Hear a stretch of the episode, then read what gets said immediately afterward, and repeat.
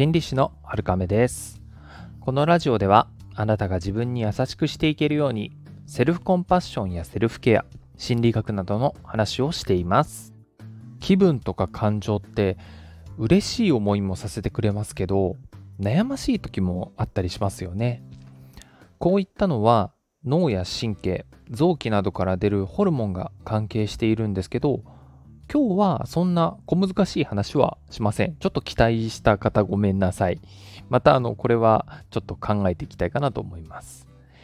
えー、気分や感情に振り回されたらどうしたらいいのさっていうお話です。前回に続く内容と考えてもらってもいいです。前回は自動思考、つまり認知、考えっていうものを扱いました。今回は気分とか感情ですね。何か違いがあるのかなって思うかもしれないですけども、ちょっと聞いていただければなと思います。実は認知行動療法っていうジャンルでは人の反応を認知、感情、体の反応、行動、この4つに分けて観察するんですね。でもいきなりこんなの一気にあの自分でやるっていうのは難しいでしょうし私もいきなりできるようになったらブッダの再来なのか天才なのかぐらいに疑ってしまいます。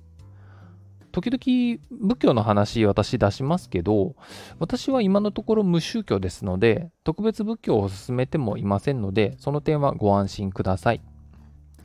さて話を戻しまして気分と感情についてですね。今後はまとめて感情と呼ばせてください。感情って認知行動療法ではどんな風に表現するかご存知ですか？ちなみに前回説明していませんでしたけども認知っていうものはあの、頭の中で文章になっているんですね。例えば目の前に猫がいたとしてこの猫の毛並み綺麗だなとかこの、この猫の毛並み綺麗だなっていうのは文章になってますよね。これに対して感情はこんな感じです。嬉しい、悲しい、楽しい、恥ずかしい、辛い、ウキウキ、ゾクゾク、ズーンってする。よっしゃはあって気分とかですね。違いがわかりますか？感情の方はすごく短いですし、一言で終わるものがほとんどです。なので、今後は感情っていうものはそういうものだと考えていただければありがたいです。認知行動療法の感情っていうのがどういうふうなのか分かったけども、じゃあ辛い時とかどうしていったらいいのっていうところですよね。これもやっぱり自動思考キャッチトレーニングと一緒で自分を観察することが大事になります。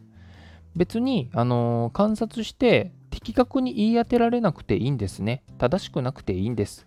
自分の直感でいいんですね。例えばですね、私が楽しみにしていたケーキを地面に落としてしまったとしましょう。それを観察します。いきますよ。あああって感じ。嫌だつらいつらいつらい。悲しい悲しい。もう嫌だがっかり。あー。うん。自分でやってかわいそうになっちゃいましたね。後でセルフコンパッションしてあげたいと思います。これだけだと感情の実況中継ですよね。あの、それもいいです。実況中継自体も感情から距離が取れるので、セルフケアとして意味があります。これにマインドフルネスをやっぱりね、組み合わせてみたいと思います。今回はですね、シャボン玉をイメージするマインドフルネスをご紹介したいと思います。頭の中でシャボン玉のあの棒ありますよね、口に加える。あれを加えて吹いているイメージをします。で、吹くとたくさんシャボン玉がププププーって出ていく感じですね。実際に口から空気を吹くとね、あのさらに効果的ですので、よければ試してみてください。そして感情をシャボン玉に乗せて吹き出していきます。シャボン玉は浮いていってしばらくすると勝手に割れてしまいます。ケーキの例で言ってみますね。あー、やだシャボン玉に乗せて吹こう。あー、いっぱいできたな浮いてくなあ、割れてく。悲しいのもシャボン玉にしちゃおう。ふー。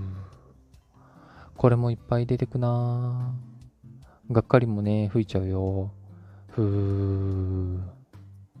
まだがっかり強いな、残ってるなもう一回、ふー。なんとでもいいよね。ふー。あー、いっぱいできたな割れてくなうん。少し気が楽になったかも。こんな感じですね。今回は気分や感情が辛いっていう時のキャッチトレーニングとマインドフルネスをご紹介しました。